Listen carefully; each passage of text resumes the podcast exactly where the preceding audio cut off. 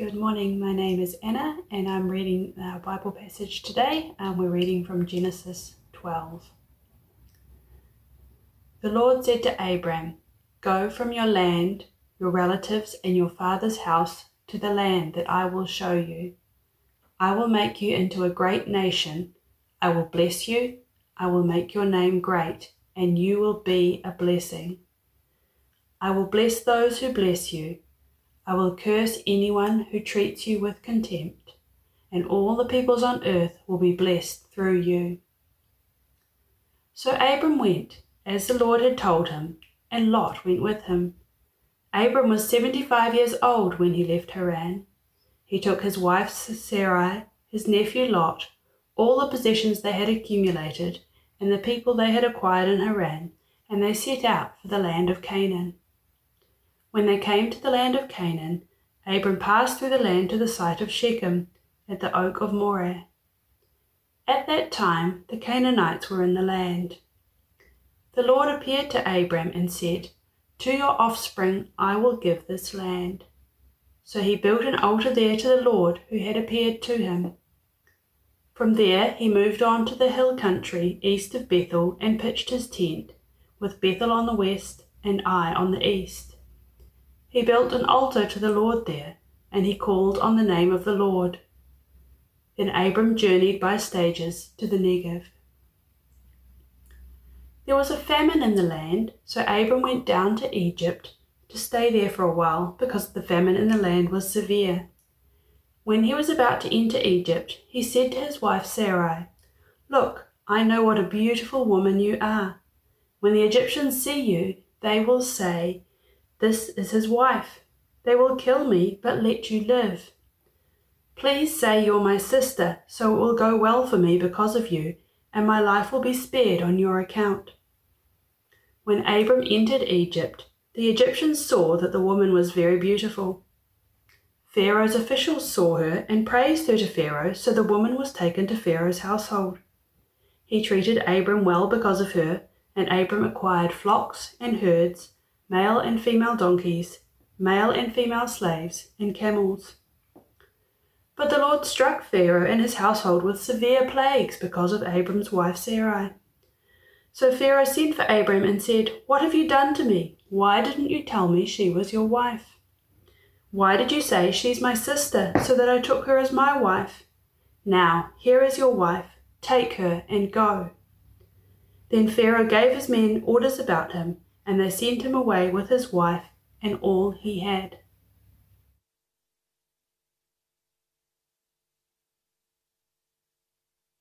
Hello, hello uh, everybody uh, j- joining online. It's great to be uh, here with you. My name's Matt. If I haven't met you before, I'm one of the student ministers here at church. Now, if you were to receive God's blessing in your life, what would that look like for you? What would it take for you to be considered blessed by God?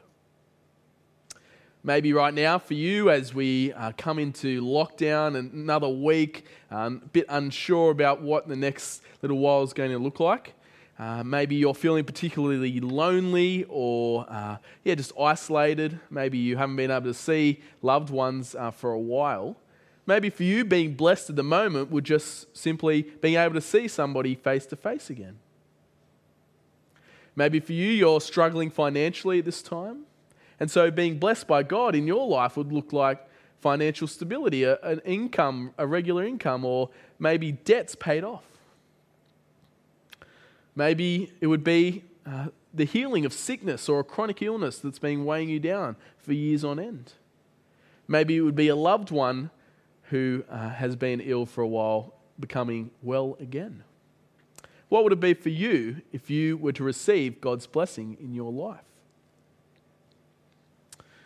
Well, as we start our new series today in the book of Genesis, we're looking at the life of Abraham.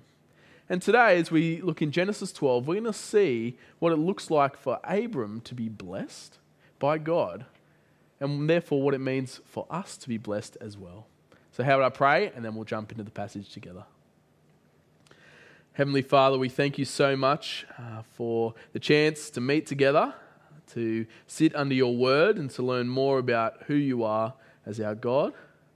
Lord, we ask this today that you will uh, please help us to have ears to hear. Uh, please help us uh, to uh, yeah, learn more about uh, what you've done for us, and we pray you'll help us to walk away from today growing in our love and knowledge of you and looking more more like Jesus. We pray this in your name. Amen. Well, like I said, we're starting our new series today in the book of Genesis and looking at the life of Abraham.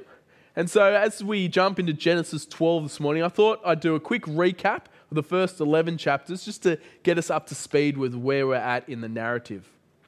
And so, Genesis 1 to 11, as a lot of you probably know, pretty famous. They have some big events uh, that go on. And the first one, of course, is creation. God creates the whole world in Genesis 1 and 2. And then Genesis 3, we see the fall Adam and Eve. They rebel against God, they disobey Him. And the result is punishment the punishment of death and being cast out of the garden. Unfortunately for humanity, it doesn't get much better uh, after that. We see Cain kill his brother Abel in the next part of Genesis. And then humanity's wickedness becomes so bad that Noah that God has to wipe them out with a flood and keep Noah and his family almost restarting again through Noah. And then we move uh, to Genesis chapter 11 and we see humanity again rebelling against God, trying to make a name for themselves as they build the Tower of Babel, only for them to be scattered across the face of the whole earth. And so, at this stage of Genesis, humanity is not going too well, is it? They're scattered, they're all speaking different languages, they're separate from one another. And then, seemingly out of the blue, we come to this guy, Abram. Let's have a look. Let's jump into it. Genesis chapter 12, verse 1. The Lord said to Abram, Go from your land, your relatives, and your father's house to the land that I will show you. I will make you into a great nation. I will bless you. I will make your name great, and you will be a blessing. I will bless those who bless you. I will curse anyone who treats you with contempt, and all the peoples on earth will be blessed through you.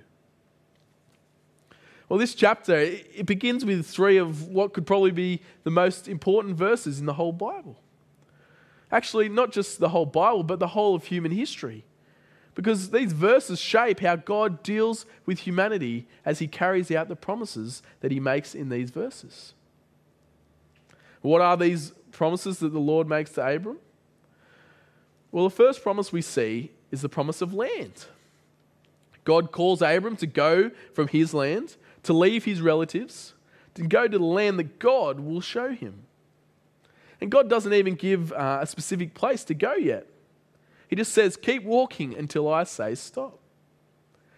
Now, talk about uncertain times, right? I mean, we don't know what the next few weeks will look like, but how about Abram? He doesn't even know where he's been asked to go.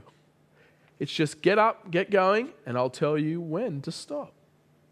It would take a fair bit of courage, wouldn't it, to leave your home and your family to go someplace far off. But this is what God asks Abram to do. Secondly, we see the promise of descendants. Verse 2 I will make you into a great nation. This is a pretty outrageous promise, isn't it? One guy being made into a whole nation. It's a big promise for any person. But actually, after you read chapter 11 of Genesis, we see it's an even bigger promise to Abram chapters 11, uh, verse 27 and 30, we see that Abram, well, he doesn't even have children yet.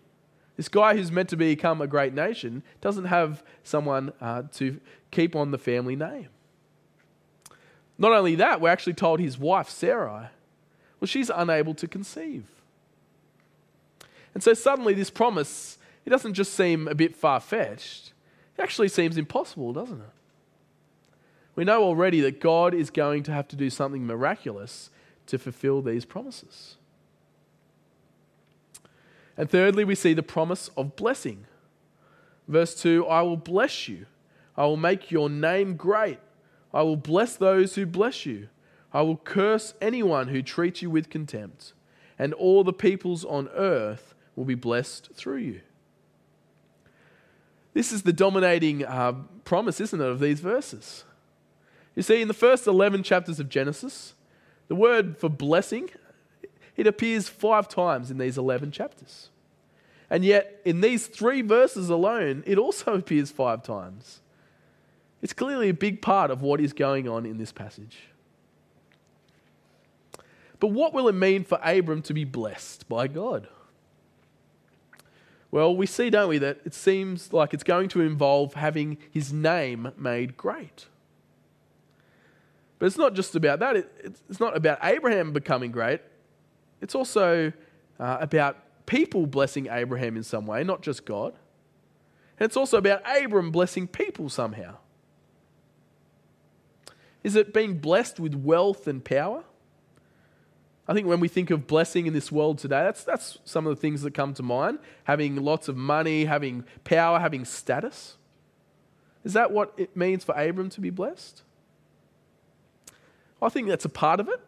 I think uh, in Abram's day, uh, if his name was to be made great, if people were to know who Abram was, well, then he would have wealth and power that comes with uh, this respect and esteem. He would have material blessings that make it obvious that he has been blessed by God. But it's not just material blessings, is it? Because God promises that all the families of the earth will have access to this blessing. And so it can't be purely material and physical if all the families of the world can have this blessing. Because God's promise is not going to stop with Abram. His blessing is going to overflow and impact other people. We're going to keep thinking about this blessing a bit later on. But we do see, don't we, that Abram, he seems to be this focal point of the blessing that God is giving him. How you treat Abram, well, that's going to determine the way that you're going to be treated by God. The call of Abram, sorry, the call of Abram and the promises we see here, it's the beginning of God's gracious plan to reverse this curse of Babel after people have been separated, to unite them again. God's plan is to bless all the nations, all the descendants of Noah, all these people who have been scattered across the earth. God is going to bless these nations through Abram. These promises, they're not just about the people of Israel. No, it's God's favor going out to all. And so it's worth asking the question why start with Abram? I mean, God could have picked any guy, right? Maybe he could have picked someone who already had some sons and daughters, some people to carry on his family name. Or surely at least he could have picked someone who had a wife who was able to conceive at all. Why Abram? Was Abram somehow uh, more obedient, more uh, righteous than others? Was he a guy that God knew, you know, I'll tell these promises to Abram because he's the sort of guy that will get it done. He'll make sure these promises are fulfilled. Well, how about we have a look? We'll see the way Abram responds to the promises, see if he holds up to the task that he's been given. Verse 4 So Abram went as the Lord had told him, and Lot went with him. Abram was 75 years old when he left Haran. He took his wife Sarai, his nephew Lot, all the possessions they had accumulated, and the people that had acquired in Haran, and they set out for the land of Canaan. When they came to the land of Canaan, Abram passed through the land to the side of Shechem at the oak of Moreh. At that time, the Canaanites were in the land. The Lord appeared to Abram and said to your offspring, I will give this land. So he built an altar there to the Lord who appeared to him. From there, he moved on to the hill country east of Bethel and pitched his tent with Bethel on the west and Ai on the east. He built an altar to the Lord there, and he called on the name of the Lord. Then Abram journeyed by stages to the Negev. What does Abram do? Well, he went, doesn't he? As the Lord told him to, he goes. He packs up everything and he leaves. That's, that's a pretty good start, right? God's told him to go, to leave his family and his land, and to go into the unknown. It's a pretty gutsy move, and yet we see Abram does it. Maybe he's the right guy to fulfill these promises. He seems to trust God. He doesn't just trust him with word, he actually lives it out. He goes into the land, he even builds altars to the Lord in those lands. And then we get to the second half of this chapter. And this is where it starts to go wrong for Abram. We read, don't we, that there was a famine in the land. And so Abram goes to Egypt to get food. And as he goes into Egypt, he makes a decision that has the potential to derail all these promises. Have a look at verse 11. When he was about to enter Egypt, he said to his wife Sarai, Look, I know what a beautiful woman you are. When the Egyptians see you, they will say, This is his wife. They will kill me, but let you live. Please say you're my sister, so it will go well for me because of you, and my life will be spared on your account. So, Abram, what does he do? Well, he says that he wants to let people know that Sarai is actually his sister, not his wife. Now, you might be thinking, well, Abram, he's done a good thing, right? Hasn't he? He's protecting himself. He's making sure that he's alive so that these promises can be fulfilled. Except, what about his wife? Poor old Sarah, she's, uh, she's going into Egypt and she's being, uh, yeah, said that she isn't married anymore to this guy, but rather his sister. What's she supposed to do? What if some Egyptian wants to marry her? See, the wife of the man who was meant to become a great nation, the one through whom the offspring was to be born, if she's married off to somebody else, well, we're in a bit of trouble, aren't we? How is Abram going to become a great nation? It's a really bad situation for Sarai to find herself in. It's not just a little dumb mistake by Abram. it is really dangerous. It is a stupid thing to have done. You see, for Abram, we actually see a clear lack of trust, don't we? He doesn't stay in the land and trust that God would provide for him in the famine. He doesn't trust that God would protect him and Sarai in Egypt when he does go there. In fact, I think even bringing his nephew Lot with him sort of suggests that maybe Abram's hedging his bets a little bit, hoping just, I'll bring someone who's part of my family just in case uh, yeah, it doesn't go well for me. He doesn't trust that God would fulfill the promises that he had made to Abram. Abram, he'd made a really stupid decision, one that could jeopardize everything. Maybe you're thinking, surely, as, as the husband, as the head of the family, as the one that uh, God has chosen, how could he be so dumb? Well, as you probably know, just because Abram is the head of his family, just because he's a husband and a, it doesn't make him uh, infallible, doesn't it? It doesn't mean he isn't going to do stupid things. I can speak to that from experience. I remember actually re- very early on in my marriage, on our honeymoon, one of the earliest times of me having to be a husband and lead the family. Uh, we just got off the plane in Port Douglas, and uh, I went over to the car hire place where we'd pre booked a car to travel around. And uh, I got to the desk, I had to get my MasterCard out to put a deposit down uh, in case anything went wrong with the car. But being young and uh, only making small transactions for most of my life, I'd always just use PayWave, tap and go. I couldn't remember the PIN for my card to pay for the car. And I looked pretty stupid. And we spent the next half an hour or so making phone calls to my parents and the bank and trying to find the PIN, even practicing it on the ATM just to see if it would work but to no avail. And uh, we had to cancel that booking and rebook through Chloe, who actually knew the pin for her card. And it all worked out in the end, but it made me look pretty stupid. And that is just the tip of the iceberg for me. Now, I may have done plenty of dumb things, and I'm sure I'm going to cont- keep doing dumb things.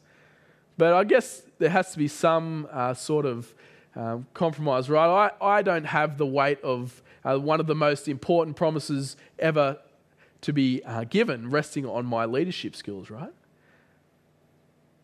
Well, thankfully, we actually see that the promises God has made to Abram, they're not resting on Abram's leadership skills either.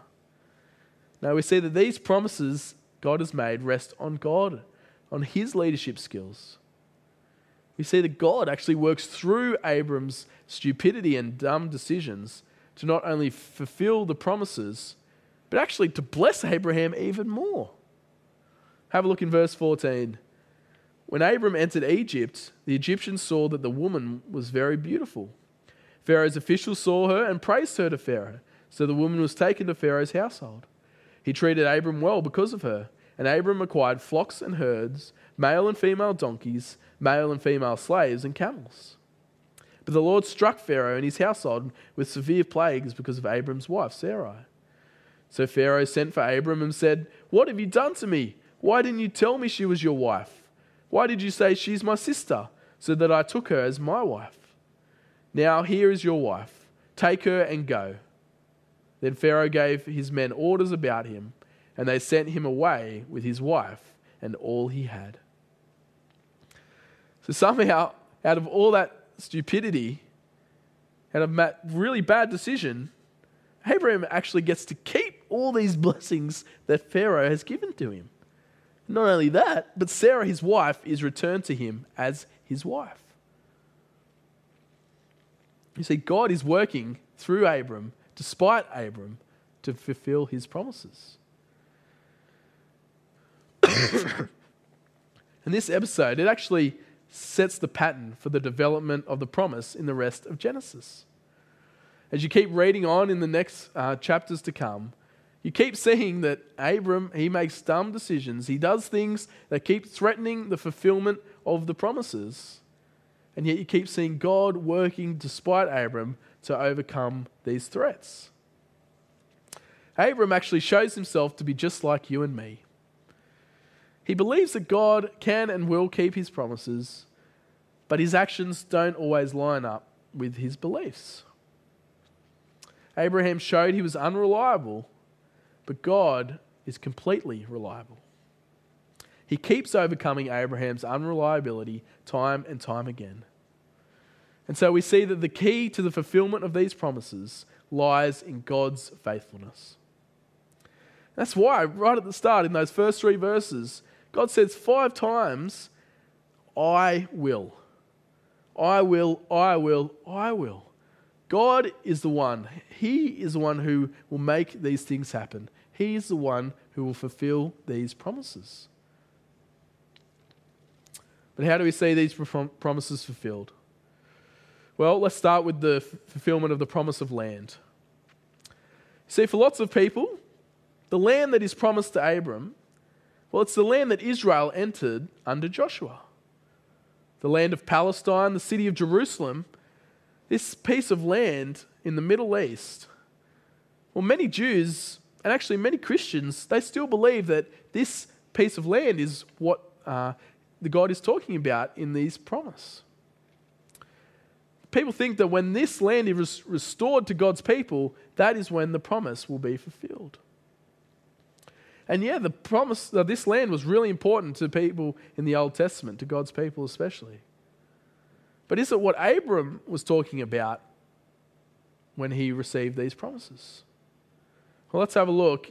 We're going to do a bit of Bible flicking. Come to Hebrews chapter 11, verses 10 to 16. I'll read it out for us. For he was looking forward to the city with foundations, whose architect and builder is God. And by faith, even Sarah, who was past childbearing age, was enabled to bear children because she considered him faithful who had made the promise. And so, from this one man, and he as good as dead, came descendants as numerous as the stars in the sky and as countless as the sand on the seashore. All these people were still living by faith when they died. They did not receive the things promised, they only saw them and welcomed them from a distance, admitting that they were foreigners and strangers on earth. People who say such things show that they are looking for a country of their own. If they had been thinking of the country they had left, they would have had opportunity to return. Instead, they were longing for a better country, a heavenly one. Therefore, God is not ashamed to be called their God, for he has prepared a city for them. We see, don't we, that Abraham thought that the land, the city, he knew that it was actually about the heavenly city. Abraham knew that this promise would be fulfilled when he reached his eternal dwelling with God. when he arrived at the city that God had prepared for him in heaven. And this is the city that we are to look forward to as well. I mean, we live in a pretty great country of Australia, don't we? We live in a pretty great city here in Sydney. I mean, it's no Newcastle, but it's still pretty good. But it's not where we belong, is it? We too are waiting for the promised heavenly city where we get to spend eternity with God. That is the fulfillment of this promise of land, being in heaven with God. But how about the promise of offspring? Well, let's come and have a look at Galatians chapter 3, verse 16. the promises were spoken to Abraham and to his seed. Scripture does not say, and to seeds, meaning many people, but and to your seed, meaning one person, who is Christ. How is the promise of offspring fulfilled to Abram? Not in thousands of descendants and who share his DNA, although we see that that does occur. Now, Galatians is saying that the promise of offspring is fulfilled in one man, in Jesus Christ. The fulfillment of this promise, just like every other promise that we hear in the Bible, is fulfilled in Jesus. He is the descendant of Abram, the one seed that brings all the fulfillment of the promises for the rest of us. Jesus fulfills these promises through his death on the cross, through his resurrection from the dead, through his ascension to the right hand of God. And you see, this also helps us to understand the fulfillment of the blessing. In Acts chapter 3, we read it's just after Jesus has died and rose again. He's ascended to the right hand of God. And the apostles, they're speaking about Jesus. They're, they're speaking to the Jews in particular. They're saying, Jesus, He's the Messiah. He's the one who was promised to you long ago. He's come, He's died, He's risen. He's shown that He is the chosen one, the Son of God. Except the Jewish leaders, they're not too happy that they're saying this. But read what Peter says to them in Acts chapter 3, verse 25. Sorry. And you are heirs of the prophets and of the covenant God made with your fathers. He said to Abraham, Through your offspring, all peoples on earth will be blessed. When God raised up his servant, he sent him first to you to bless you by turning each of you from your wicked ways. Peter says that, you know, those promises that God made about blessing all the nations, well, you guys, the Jews, God's actually blessed you first. How's He blessed you? Well, He's blessed you with the chance to repent for your sins so that you can be saved. Is that what you thought the blessing might be about? That's the blessing of God that you most need. And yet, I think it's the one that we often least value. The opportunity to repent of your sin so that you can be saved by Jesus into a relationship with God. This is the blessing that we have received. The most important blessing God can give is to allow sinners to repent of their sin and find salvation in Jesus. This is the true blessing of God. What do you think about that blessing? Are you underwhelmed by it? A bit disappointed, maybe? Did you hope it was going to be something a bit more glamorous, a bit shinier, a bit something you could hold on to a bit more, something a bit more tangible? Well, if you think that, if you think that you prefer something a bit shinier, well, maybe you've failed to understand the riches of the salvation that is offered. Because if you think that this is not as desirable as the things of this world, well, then you've missed the point of salvation. The blessing, the best blessing is not wealth, it's not success, it's not even health or relationships. The best blessing we can receive is to be able to repent of our sin and have a relationship with the true and living God. You see, this is how the nations become blessed by God, not just the Jews. It's through Jesus' salvation that it's made possible. So, how do the nations get the promise? Well, the nations get the promise, the, bless, the promise of blessing as by being inheritors of Abraham's promises. You need to be related to Abraham, right? To be part of his family to receive this blessing. And so, what's the key to being related to Abraham? Is it being a Jew? Is it being circumcised to show that you're part of that family? Well, no. Let's have another look of a different part of the Bible in Galatians 3, verse 7 to 9. Understand then that those who have faith are children of Abraham. Scripture foresaw that God would justify the Gentiles by faith and announce the gospel in advance to Abraham all nations will be blessed through you. So those who rely on faith are blessed along with Abraham, the man of faith. The way you inherit the promises is to share in the faith of Abraham. God has kept his promise to Abraham. He's kept his promise to all the families of the earth. He's fulfilled them now in Jesus' life, death, and resurrection. And so we too have the blessing available to us the blessing of being able to repent and trust in Jesus, have the blessing that God has promised to this world. See, by faith, we now can participate in these blessings. This blessing of having life with Him, with God, salvation with God, having a home with God. We have this blessing because Jesus has fulfilled these promises for us. Friends, never underestimate this blessing. Don't settle for cheap imitations like health, wealth, and success. And see, as we face the time of uncertainty, we can trust God that we have this blessing, the opportunity for salvation because of what Jesus has done for us on the cross.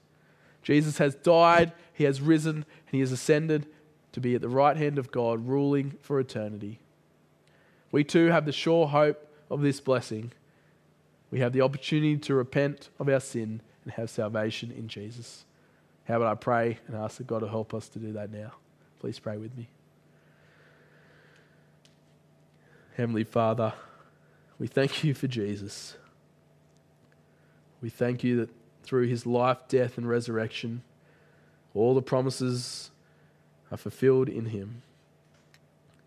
Well, thank you that the promises you made to Abram of land, of offspring, and of blessing, that we get to participate in these blessings, in these promises, because of what Jesus has done. Lord, thank you that we don't have to be related uh, to Abraham in a uh, physical sense. Well, thank you that we are joined together as your people by faith, by Jesus' death to pay for our sin, by his resurrection to show that we are now dead to sin and alive in Christ. Lord, we pray that you'll help us to keep trusting you, to keep trusting in this great promise of your blessing. Lord, help us not to cling to the things of this world, but to run quickly to you. We ask that you'll keep growing us to look more like Christ. We pray all this in Jesus' name. Amen.